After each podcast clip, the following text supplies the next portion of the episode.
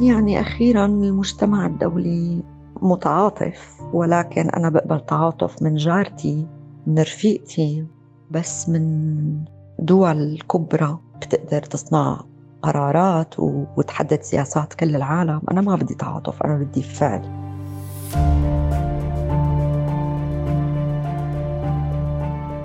بالحلقات الماضية سمعنا قصص نساء من ذوي المعتقلين حكوا عن معاناتهم وتجاربهم مع الحشد والمناصرة والنشاط الحقوقي اللي نتج عنه كيانات بتقودها نساء لمناصرة المعتقلين مثل رابطة عائلات قيصر وحركة عائلات من أجل الحرية قصص النساء اللي شاركونا تجربتهم وغيرهم كتير ملهمة وتجاربهم مهمة لكن هل ممكن هي الجهود تثمر بدون ما يتحرك المجتمع الدولي؟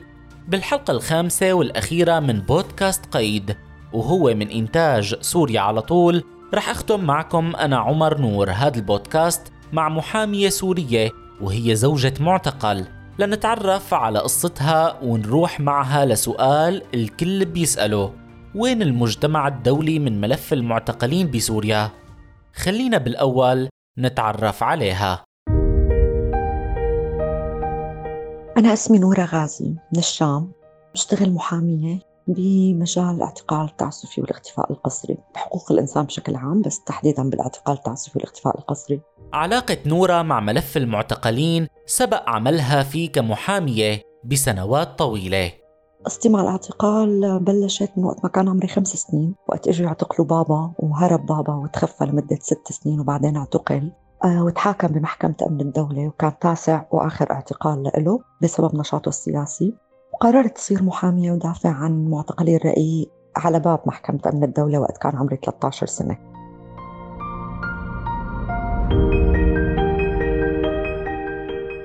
عاشت المحامية تجربة اعتقال تانية واللي هي تجربة اعتقال زوجها وانتهت بالفقد. زوجي باسل خرطبيل صفدي فلسطيني سوري. أعتقل نفس السبب اللي كل العالم اعتقلوا كرماله. بحس بسوريا ما في سبب للواحد يعتقل أي حدا ممكن يكون معتقل. بس بسبب نشاطه كان أكثر شيء نشاطه بتوثيق المظاهرات التوثيق الإعلامي والحماية الرقمية للناشطين. اعتقل من قبل الأمن العسكري. وظل تقريبا تسع شهور بأفرع الأمن العسكري بمنفردة بعدين على عدرا. صيدنايا عدرا مرة ثانية لاختفى من عدرا. ب 2015 ب 2017 عرفت إنه أعدم.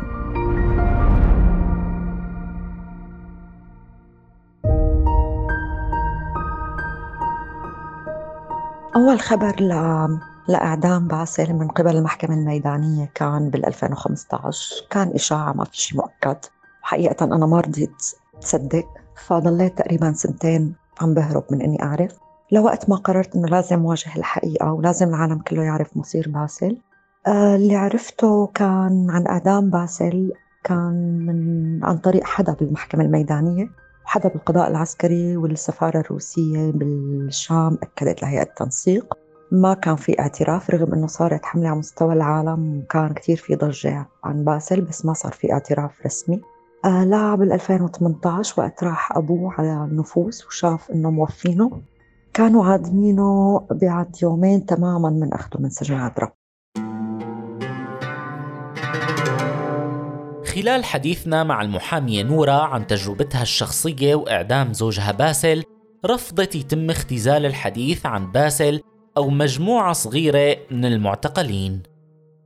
الأهم يتضوى على كل المعتقلين وعائلاتهم وعلى هي المعاناة مو على مجموعة من الأشخاص بس وكأنه ما في غيرهم. أه وأنا بهذا الحكي بشمل حالي يعني أكيد مو بس أنا اللي زوجي اعتقل وأعدم. بتمنى كل مرأة تقدر تاخذ فرصتها وتكون عم بتسمع صوتها لكل العالم.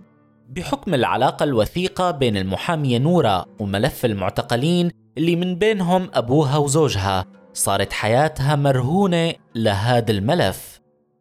بما أني عشت عدة مرات بحالة اعتقال بابا وعدة مرات بأشكال مختلفة من اعتقال باسل باختفاءات بزيارات بسجن عذراء بإعدام بعدين. بحس أنه كان ولا زال وبظن رح يستمر لآخر حياتي في عبء علي كتير كبير. مثل كأنه انحكمت كل حياتي بإني أنا خلص أكون محامية وبس عم دافع عن معتقلي الرأي.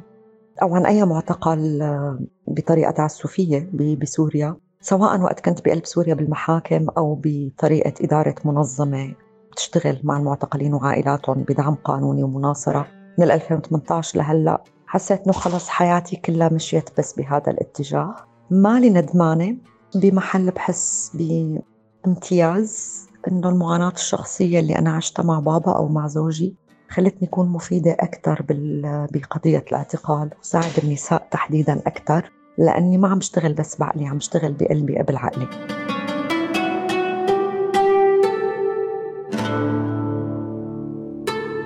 أنا شخصيا بما أني نوعا ما تأخرت لأطلع من سوريا فأنا كنت عم بشتغل بالمحاكم عم وثق الشهادات من المعتقلين الرجال اللي كنت عم زورهم بالسجن كوني كنت حدا كتير عنده وصول للسجن وأخذت أكثر من 400 شهادة بس خلال فترة وصول باسل للسجن. كنت تقريبا مصدر يعني أساسي لكل المنظمات الحقوقية والدول المعنية بهذا الملف. وكنت سافر و يعني التقى بالفاعلين الدوليين. واشتغل على حملات مناصرة وأحكي كثير مع الإعلام رغم إني كنت بسوريا وكنت كثير عم بتعرض لخطر مثل ما حكيت بمقدمة الحلقة أنه بدنا نروح مع المحامية نورة لنحكي عن رأيها بدور المجتمع الدولي تجاه ملف المعتقلين بسوريا تحديدا. يعني أخيرا المجتمع الدولي متعاطف ولكن أنا بقبل تعاطف من جارتي من رفيقتي. بس من دول كبرى بتقدر تصنع قرارات وتحدد سياسات كل العالم. أنا ما بدي تعاطف أنا بدي فعل. المجتمع الدولي متناقض. للأسف بحس عم يبيعنا أوهام وحكي عم يعطينا بونبونة يسكتنا فيها. يعني موضوع الإنتربول موضوع التطبيع موضوع آه، تخفيض الدعم والتموين عن سوريا. وسوريا ما عادت أولوية مثل قبل. هاد كله ما بيبشر أبدا ولا بيحسس بأي آه، جدية من قبل المجتمع الدولي.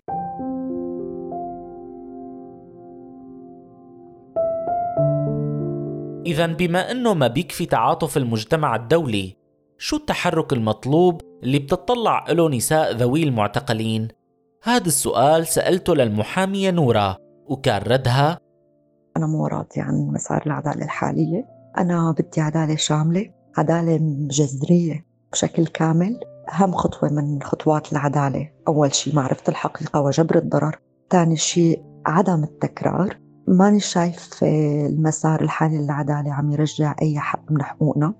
ما عم بقدر ما أتأثر بالنساء اللي بشتغل معهم كل يوم اللي بعدهم قاعدين بخيام بعدهم ما فيهم يرجعوا على سوريا بعدهم ما بيعرفوا شيء عن أولادهم.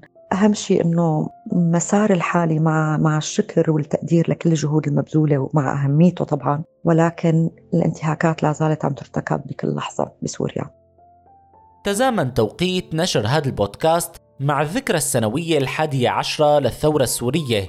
بالسنوات الأخيرة صار في محاكمات لمرتكبي جرائم حرب مثل الضابط أنور رسلان. هاي المحاكمات لأشخاص بينعدوا على أصابع الإيد. لهيك الوقت لحاله ما بكفي لحتى يحقق العدالة. هيك ختمت المحامية نورة حديثها معنا لأنه العدالة بدها قرار ملزم. الوقت ما بكفي المهم يعني يتم اتخاذ قرار حقيقي على مستوى دولي وملزم هذا القرار مو مثل القرارات اللي صدرت عن مجلس الأمن أو عن الجمعية العامة. يكون في إلزام أهم شيء يوقف كل شيء عم بيصير. يصير في ضمانة لكل الناس المطلوبين أنه يقدروا يرجعوا بحرية على بلدهم. لهون منوصل لنهاية حلقتنا الخامسة وهيك نختم معكم بودكاست قيد. هذا البودكاست من إنتاج سوريا على طول. تقديم عمر نور وإعداد عمار حمو.